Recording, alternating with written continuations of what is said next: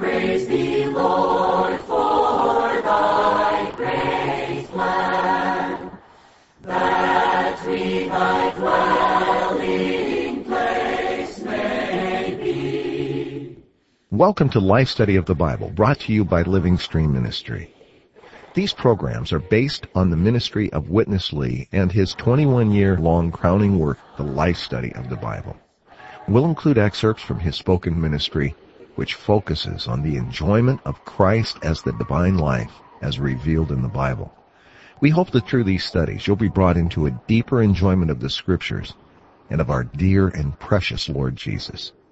You can contact us by sending email to radio at lsm.org or reach us toll free 888 Life Study. Now, let's join today's program. Laws are a part of every aspect of life. We normally think of laws as requirements that are outwardly placed on us, keeping us under an expectation to carry them out. But the Bible presents another kind of law to us, laws that God installs in us, full of the power of His divine life. These laws, the laws of a new covenant, are our focus today on the life study of the Bible with Witness Lee, a program furnished by Living Stream Ministry. Dick, we come today to the new covenant. Let me ask you, what is the new covenant? Is it something different from the New Testament? A covenant is an agreement containing some promises to accomplish certain things for the covenanted people. But a testament is a will containing certain accomplished things bequeathed to us, the inheritors. Now, the New Covenant and the New Testament, in fact, the Greek word for covenant and testament in the New Testament is the same Greek word. They are actually the same. But when the maker of the covenant is living, it's a covenant. But when the maker of the covenant has died, making it a, an enacted will, then it is a testament, a will. Then we're freely able to receive everything in this will. This is the main difference between the New Covenant and the New Testament. But the, the word in Greek is the same word. But as long as the covenant giver is living, it's a covenant. Once he dies, it becomes a testament, a will for all the inheritors to be happy recipients. That's what we want to learn and see much of today, how to become happy recipients. Amen. Let's join Witness Lee for this life study from Hebrews. The new covenant. When I was a young saved person, I got to know the term new covenant. But I was always questioning, what is the new covenant? God has an internal purpose. With his divine intention. Just to dispense himself. Or to work himself into us. That we may have him as our life and as our everything. So eventually, he and we, we and he are mingled together. He is God, but he became man. And we are men, but we have God's life and nature. When we become this kind of person, we are His expression in the whole universe. Well, this is God's eternal purpose in a very short and brief definition. Before God has accomplished this purpose, Satan was there. And Satan caused the fall of man. So both the angelic creature and the human creature both got fallen. So, God came in to do what? Number one, to solve all the problems concerning sin. This number one thing on the negative side. Number two, he has to put himself into us as our life. And this life has to be developed into the regulating laws imparted into every inward part of our being. He had to do this, and he did it. He put himself into our spirit as our life. And from our spirit, he has developed this divine life into laws imparted into all our inward parts. Number three, he has to be God to us according to this life law, according to this law of life. He is our God. He becomes our God. He has to be our God according to this life law. And we have to be His people according to this life law. Number four, when this life comes into us and will be developed into laws imparted into all our beings. I tell you, with this life plus this law, there is an inner ability, automatic ability, spontaneous ability that we know Him. We know Him in a way of life. We know Him not by knowledge. We know Him not by being taught. We know Him by the inward ability of life. For Him to still accomplish His eternal purpose, He has to do these four things. Well, Dick, we have talked repeatedly on this broadcast about God's eternal purpose being His desire to dispense or impart His divine life into us. Here today we've heard that in the new covenant, God has developed this divine life into laws and imparted them into our inward parts. Dick, what are these laws imparted into us? This is a very good question also. Within every life, Chris, there is a law. And I like the fact that uh, with the dog life, you have the barking law. Uh, with the cat life, you have the mouse catching law. With the peach tree life, you have the peach producing life. In other words, there's no need to just hope that peaches will come out. The law, that is the automatic, spontaneous, functioning uh, of the life within is going to produce peaches. Uh, and then concerning the divine life, we have the God expressing law. Uh, so God in his economy in Christ, who became a life-giving spirit, has dispensed himself into our spirit as life. And with this life is the law of life. Romans 8 2 says, the law of the Spirit of life in Christ Jesus has freed me. What is this law?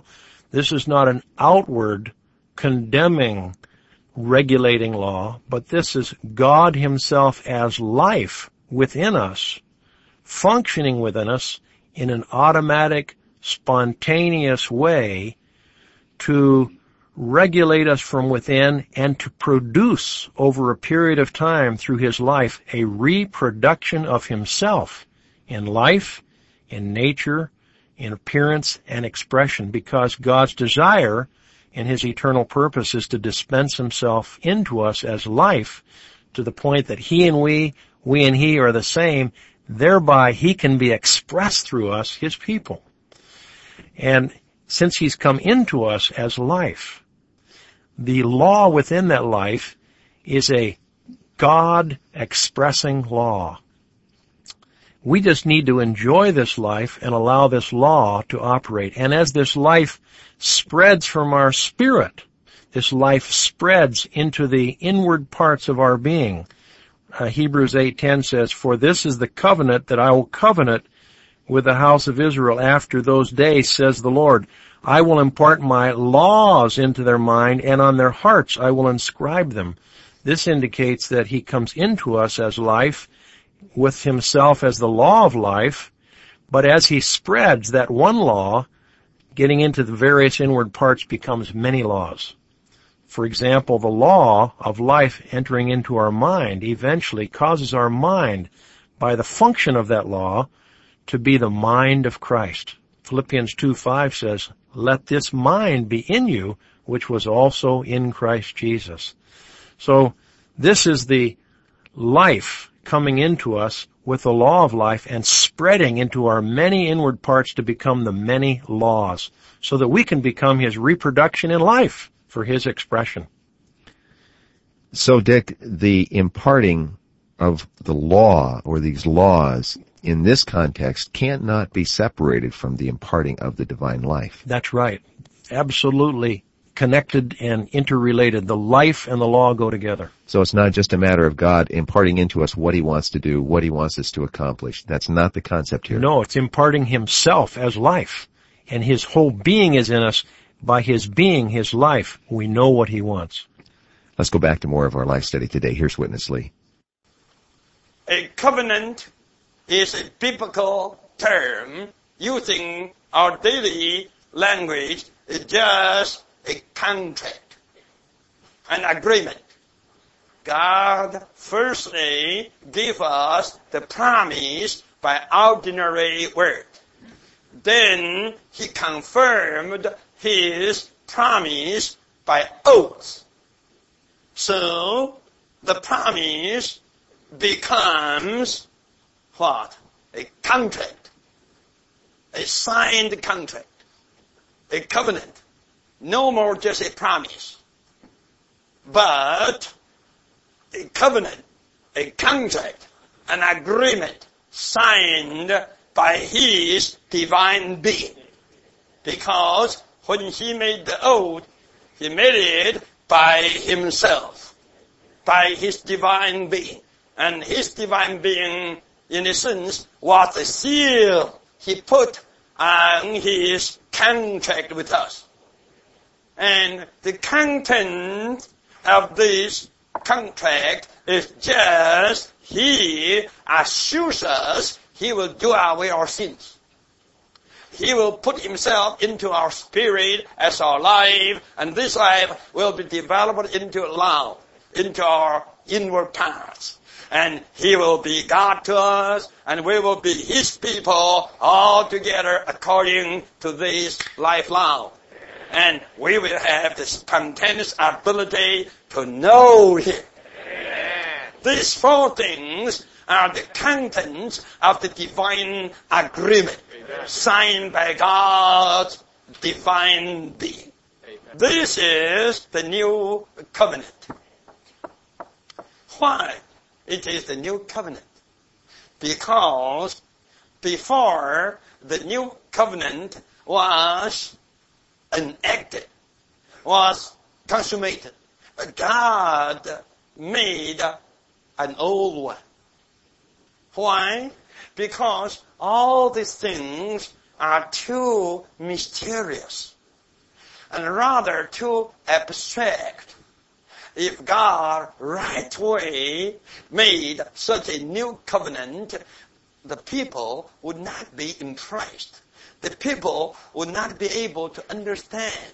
Just like in the kindergarten, before you teach the kids certain word, you firstly give them to see a picture. Before you give them D-O-G, dog, you give them a little picture with a little animal, four legs, one tail, and one head. then you tell the kids, this is a dog. Then you point them to D-O-G, Firstly, you have a picture, then you have the clear word. The old covenant was a picture. Was a picture. All the four items were there in the old covenant, but they're just in the way of shadows. They were not the real thing, just the shadows of the real thing. So now, in the new covenant, we have the real thing to replace the shadows. Dick, to a small child, you show a picture. Later, once the child understands the picture, you get him the real thing. This was what God intended when he gave his people the old covenant. It doesn't make much sense for us then to go back just to be satisfied with the picture, does it? It sure does not, because um, suppose you show a child a picture of a dog, and then you actually bring a real puppy into your house. I know I have two grandchildren. If I show them a picture of a golden retriever, it's one thing, but if I bring a golden retriever puppy to the house, look out. when they got the real thing, they don't want the picture anymore. So the old covenant is just a picture. The new covenant, the New Testament is the reality. And with the reality is where we are really satisfied. Uh, the old covenant is, uh, there's the promise there, there's the oath there, but the covenant giver never came yet. But 2,000 years ago, the covenant giver came. Jesus Christ became flesh. And then 33 years after that, that covenant giver died on the cross to enact everything that's within that covenant, to release this covenant, and to make this covenant a will that could be inherited by all of God's chosen ones and his believers. They could all be happy inheritors. And this covenant includes four things. Mainly, first of all, to take care of our negative problems, the covenant includes His forgiveness of our sins. And isn't it good? He not only forgives us, but it says He even does not remember anymore. What a deal! not only to be forgiven, but He doesn't even have a record book of it. That's to take care of the negative side. The other second part is very crucial. He imparts Himself into us as life, with the law of life so that this life with this law could spread into the many parts of our being, regulating us from within and eventually causing us to be just like Him in life, nature, appearance, and expression. And by this life within, this Christ within as our life, God is really our God, subjectively. And we are really His people. And not only that, we really get to know the Lord. No longer is he far away outside of us, just giving us an outward law or an outward covenant. But he's now in us as the reality of the covenant, imparting himself into us, allowing us to really know him, experience him, and enjoy him. This is the reality. Now what do you want? Do you want the picture or do you want the real thing? We want the new covenant, the New Testament where we get Christ with his life imparted into our whole being to be enjoyed by us to become His expression. Hallelujah for the new covenant.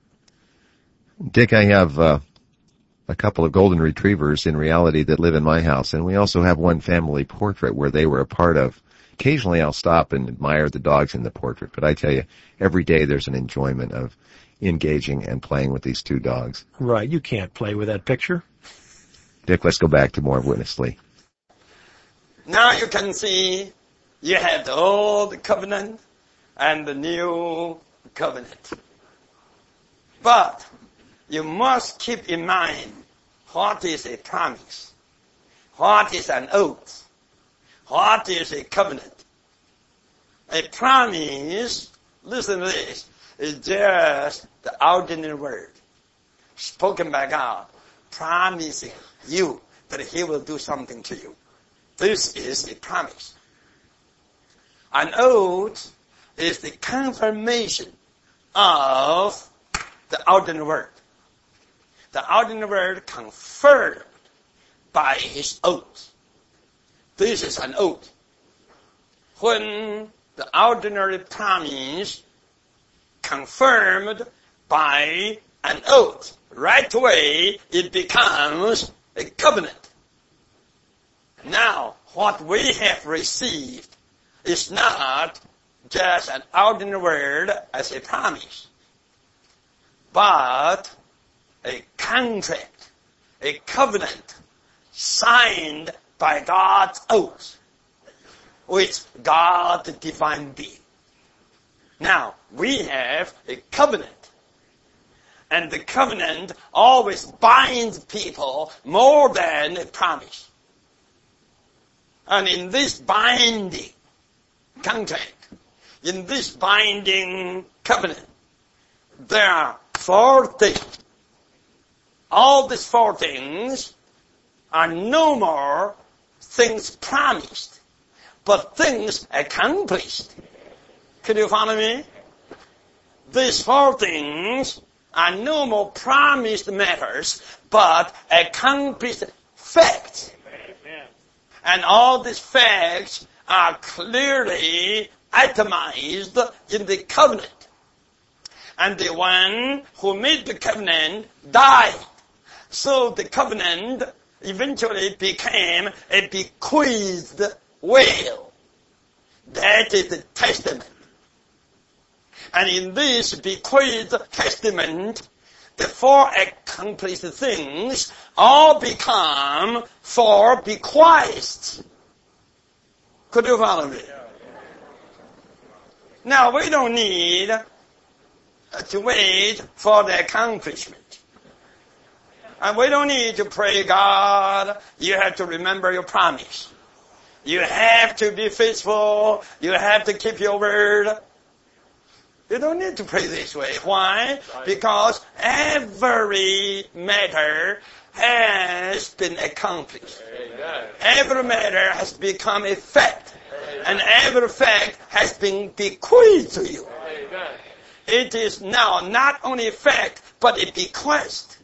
Not only a promise, not only a fact, but a bequest. You just inherit and you participate in and you enjoy. That's all. Because all the matters have been accomplished and all the accomplished facts have been bequeathed to you. Now, you just take and enjoy. Hallelujah. Dick, we have a marvelous progression today that once we see will have a major impact on our Christian life. What began as simple promises from God has become this covenant based on an oath with four accomplished facts. Dick, tell us about this progression. This progression begins with God firstly giving us promises just by ordinary words, just like I promise you something, Chris. But then he confirmed these promises by an oath. And it's like signing something. It's like there's an oath involved. There's a further agreement which makes the promises stronger. Then the promises, because of the oath and because of the signature on the contract, which in this case the contract is signed by God himself. God in his divinity, the divine person, has signed this contract. Then the promises being signed through this oath and fully agreed upon have become a covenant. So when he signed by his divine being, that is by himself, he makes the promises with the oath into a covenant. These four points in the contract, in the covenant, have now been accomplished. And the giver of this covenant has died, thereby making this covenant today a testament, which is a will. And within a will, there are many, many bequests. And bequests are not something you need to beg for. You just need to open up, thank the will giver, and receive them enjoyably. That's why we mentioned at the beginning of this broadcast, God's desire is that we would be a group of happy inheritors inheriting all that God in Christ as the Spirit is, and all that He's accomplished and obtained and attained would be ours, so that He could fulfill his eternal purpose. So isn't it good to be a happy inheritor of the new covenant, which has become the New Testament with all the bequests? Our need today is just to take, to receive, and to enjoy. Thank you, Lord, for the forgiveness of my sins. Thank you, Lord, for imparting yourself into me as life with the law of life becoming many laws in my inward parts to make me the same as you in life and nature. Thank you, Lord, for being my God and making me with the other believers your people in life. Thank you, Lord, for becoming the one that I know subjectively. I can know you subjectively as my God. No longer outwardly, but inwardly. So aren't you grateful, Chris, for this new covenant, this New Testament? Far superior.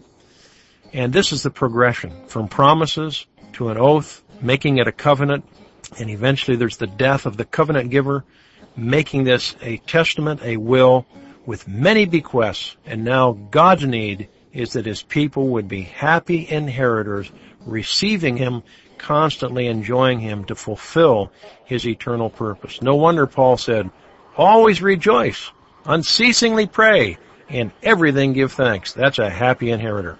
A happy inheritor, and that is our destiny. We need to become it, not later, not in another age, but even today in this age. Amen. That's right marvelous fellowship today. I really enjoyed this life study, Dick. I think we were correct in encouraging our listeners to lay hold of these four accomplished facts really can have a life-changing impact on our Christian life. Absolutely. We will be back again, Dick. Join us soon. I'm happy to. We will return tomorrow with another life study message with Witness Lee for Dick Taylor. I'm Chris Wild. Thank you for listening today and be sure and become a happy inheritor. Amen.